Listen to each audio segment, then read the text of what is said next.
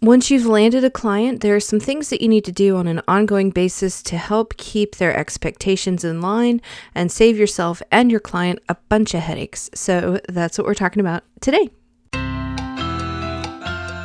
You're listening to Copy Chatter, the podcast where we talk about all things writing business. We're having a conversation here about freelance writing and freelance writers, and you are invited. Let's chat about business, marketing, dealing with clients, mindset issues, copy tips, and rolling with the changes. We'll also delve into what's going on with this particular writer as I grow and build my own business. Ready to talk shop? It's time for some copy chatter. So, managing client expectations is not really a subject that sounds very exciting. it's not something that's like super flashy and interesting and the kind of things that people want to talk about. However, if you have been in any kind of client relationship for really any amount of time, you probably understand the importance of managing expectations. Um, and a lot of us come to learn the importance of managing expectations because we fail to do so, and then we end up in a big fat hairy mess that's making everybody miserable. So, as the service provider, there are a lot of things you can do to set your fel- set yourself up for success and um, set your clients up for success too. Managing expectations basically, I mean, it is what it sounds like, but what it means is making sure everyone's on the same page and that they are expecting the same things that you uh, they're expecting to receive the same things from you that you are expecting to offer or to deliver. So today I have seven different areas of managing client expectations that I wanted to talk to y'all about. Um, and I want to go into this conversation first by saying that the sooner you start doing this, the sooner you start managing expectations um, and making clear what your boundaries are and what you will and won't do, the better off you're going to be, and the easier this, um, you know, this client relationship is going to go for you. Okay, so the first thing that I want to encourage you to do, and this is something that can be really hard for freelancers, especially, um, and especially those who are coming um, maybe from a professional context where the this type of boundary did not exist, is to place boundaries around your time. A lot of us come into this gig with this expectation that we're working from home, we are managing our own schedules, and therefore, you know, because my because I am checking my email from 6 a.m. to 9 p.m., I should be responding to my email from 6 a.m. to 9 p.m. Or I, if I have the Voxer app or the Messenger app on my phone, technically I am reachable around the clock and therefore I should be responsive around the clock. Um, I don't know how many new freelancers, not just writers, but all kinds of service providers who I've talked with or whose posts I've seen in Facebook groups or who've been asking me questions um, about what are they supposed to do? They have this nightmare client who is contacting them, you know, during dinner time and when they're getting ready to go to bed, or first thing in the morning, or at like 3 a.m. or or whatever. And how in the world are they supposed to respond to this? And they really are resenting, feeling like they need to get back to these people around the clock, basically. And uh, my answer to that is you're not supposed to um, unless that's part of your agreement. There will be some clients who think that you should be responsive all the time. You know, they think I'm paying you, you should respond to me, right? There are a lot of people who um, kind of who think that in the beginning, or maybe they just go around their lives thinking that, but it's really not true. Just because you can receive a message around the clock 24 7 does not mean that you need to respond to it 24 7. So, one of the very first things that I recommend that you do is to start, is to set boundaries around your time and let your clients know how they can reach you and when they can expect, you know, like what your turnaround time is. So, for me, that looks like, um, I may tell my clients that I'm available on these channels. You, so I might say you can email me, you can send me a Voxer message, um, or you can message me through our Trello board, you know, or whatever project management software that we're using. Those are the ways that you can reach me. Um, feel free to send me a message anytime. I respond. I check those, I actively check those inboxes from 10 a.m. to 4 p.m. Um, and I try to give same day responses as much as I'm able to. Um, and then for some clients, you know, if they seem cool, I might say, I may be able to respond outside of those hours, but I can't, but I don't guarantee it.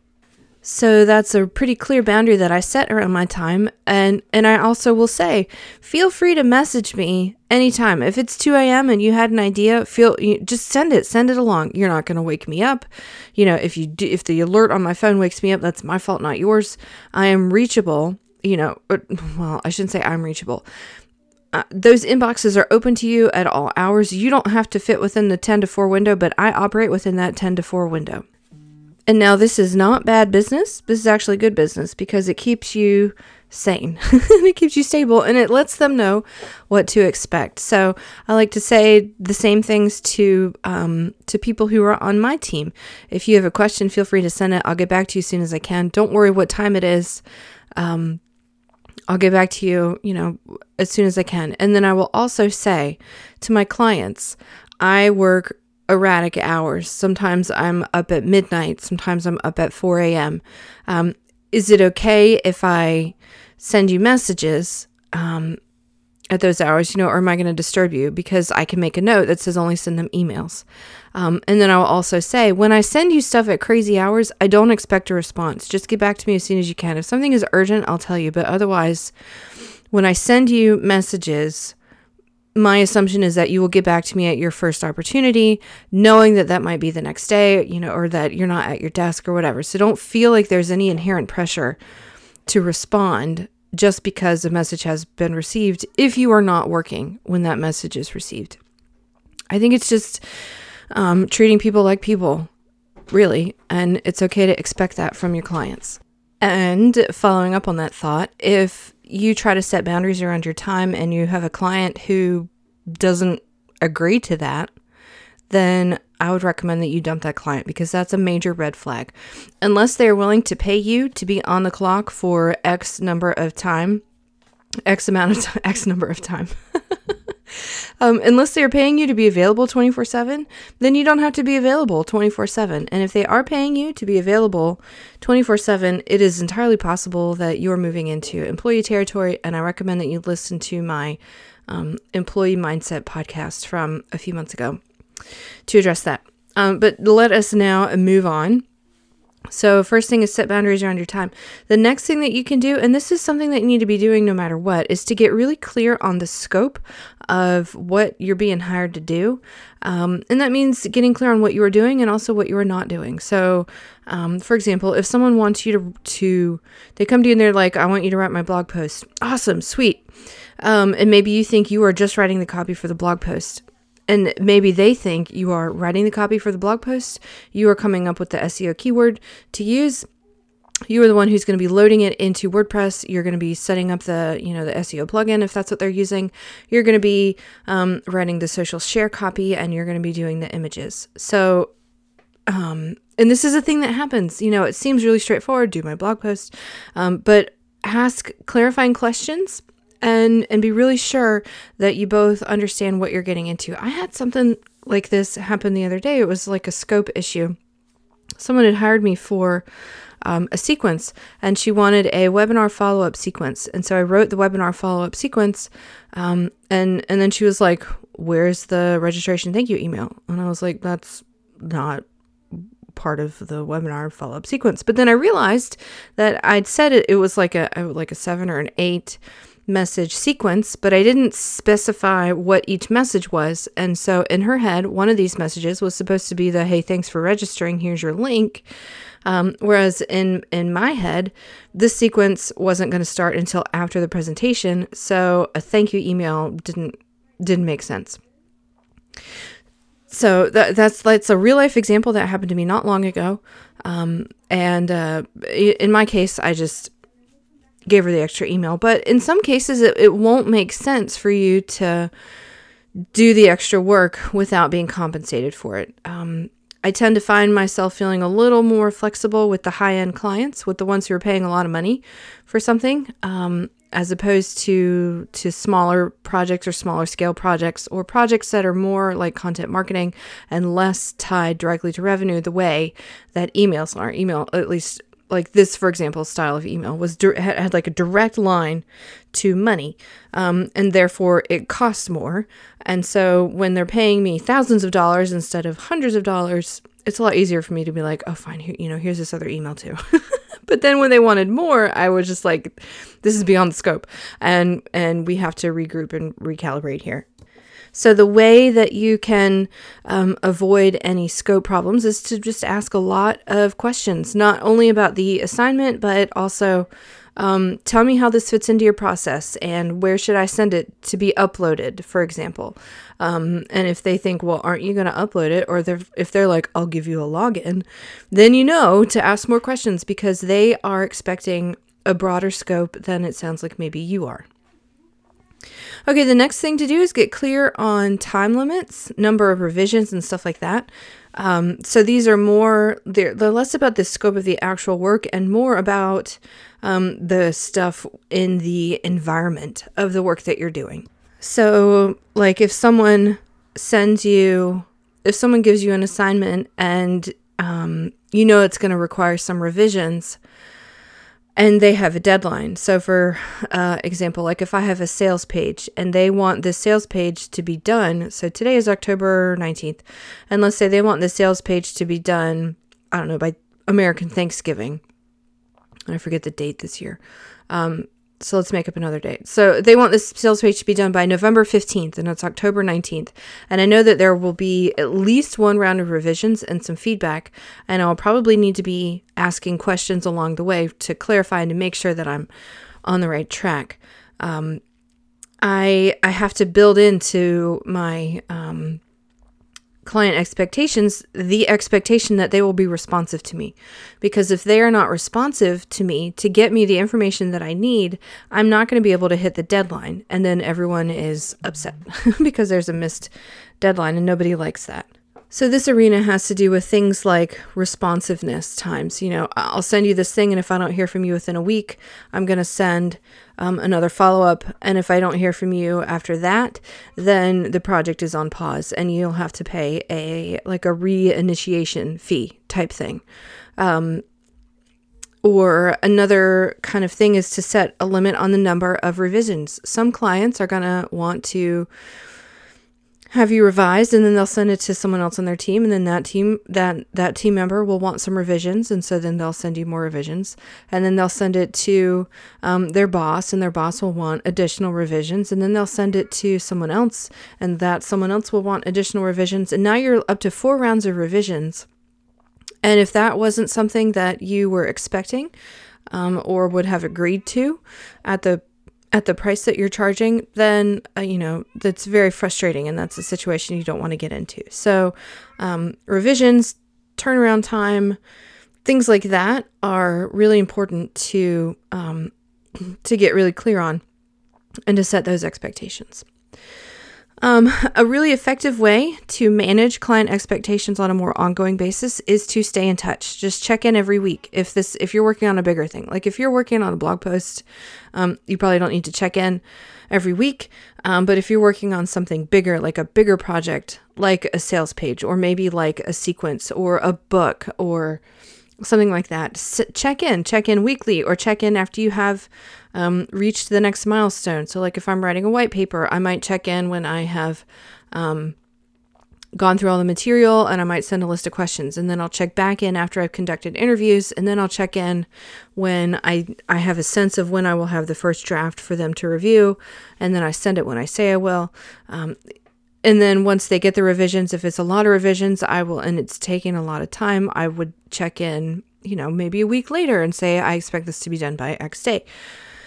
Um, but stay in touch. Be open and be transparent. If you mess up, let them know because they're going to find out anyway. And if it looks like you're hiding, number one, you'll have spent all of that time being anxious and doing like the anxiety dance of trying to cover up your mistakes.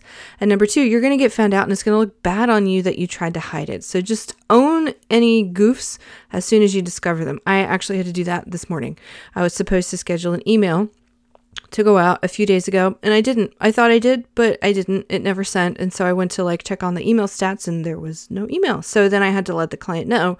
Really sorry about this. I told you that this was going to send on Friday, but I'm I'm scheduling it for this afternoon instead and I'm really sorry and here's, you know, what I'm thinking about moving forward. Um, and it's like, you know, it's like, ugh. but other than that, it's not a big deal. Now, I mean, I'm not saying it's not a big deal to, when you don't do your job, but when you make a mistake, guess what? We all make mistakes. We're all human. It's better to own it as soon as you recognize it than it is to try to um, hide it. So stay in touch, be open, be transparent.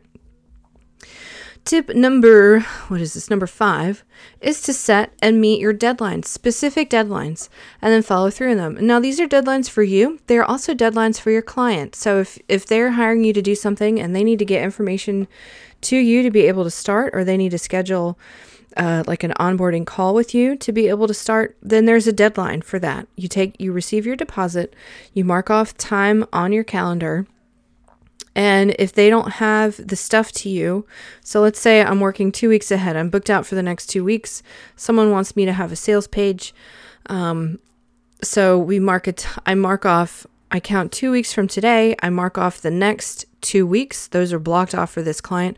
I receive a deposit to nail down that that stuff is blocked off. They have to have their kit to me before I begin work because I can't begin work without the kit. So if they miss their deadline and I'm sup- I've got this time blocked off and I can't do the work, um, they've missed their deadline and I can't do the work and they're forfeiting their deposit, you know, or they're going to get it to me like that day, for example. Um, or if I send something for revisions, I need to set deadlines for um, turnaround time because otherwise you won't be able to, to manage your workload and that's not fair. Unless they say we'll get it to you when we get it to you and then you can be like all right well i'll get you back into my schedule when i get you back into my schedule. Um uh yeah, so set your deadlines and also meet your deadlines and follow through on the things you say you're going to do um another thing kind of related to that is to charge rush rates if a client thinks that they can just hire you to do stuff and they're going to get it in 48 hours, that's not reasonable. And they need to realize that that's not a reasonable expectation. And so then they need to receive the option of getting it when they want to and paying a premium. A rush fee is anywhere from 20 to 50% um, of the total project fee, and it must be paid upfront, if you ask me um, you know, or they can wait a little bit longer. But charging a rush fee is an important way to manage your client expectations. Um, because if they if they want it fast, fast, fast, they need to pay for it to come fast, fast, fast. And if you are able to give it to them, you know, get the stuff to them before your deadline, that's awesome. But their expectation was much more realistic and much more reasonable. And finally, the last tip I want to offer you about Managing client expectations is to ask questions. Ask clarifying questions, ask questions about them, ask questions about whether or not they've worked with freelancers before and what went well and what didn't go well. Um, ask questions about the company or the business or the project or you know whatever you're writing about. Um, just ask lots of questions, and as they answer your questions, you will begin to pick up on some expectations that they have that weren't communicated, maybe weren't even realized, um, or they didn't know needed to be communicated because they have been used to other behavior from other service providers. It's just really, really helpful not only to build the rapport, but also to get a sense of um, of where they are so that you can help them be in a place that is reasonable and realistic. That's the name of the game here. Reasonable and realistic. It's not really the name of the game, but that's the goal here. Managing their expectations so that everyone knows what to expect and everyone is happy with it. All right, so that's all I've got for you today. If you have questions about this subject or any other subject, I invite you to come into the Inkwell Guild. It's my Facebook group. It's free. And uh, you can find us at theinkwellguild.com. It will take you straight to the group, or you can search for us right on the Facebook platform itself. Do y'all remember when it was called the Facebook? I remember that. I used to type the Facebook into my search bar. Um, but I'm a longtime user. I think I just had my 15th anniversary with Facebook, which is terrifying and also mortifying and kind of crazy. I can't believe that much time has passed. Um, anyway, uh, let me know if you have any questions. Pop into the group and ask them, and and you will be helped. Talk to y'all later. So, my friend, if you have been listening to this podcast and you like what you hear, have you left a review? I'm just wondering. And I only ask because reviews are really, really helpful for podcasters like me. I really care about what you're thinking, what you need, and how I can come alongside you and help you grow your freelance writing business so that it's something that really supports your life and gives you exactly what you're looking for in some kind of work from home, get paid to write type of thing. So if you have not left a review and you are so inclined, I would be deeply grateful for your stars, for your commentary, and of course, I want you to tell me what you love so I can keep doing more of it. Thank you.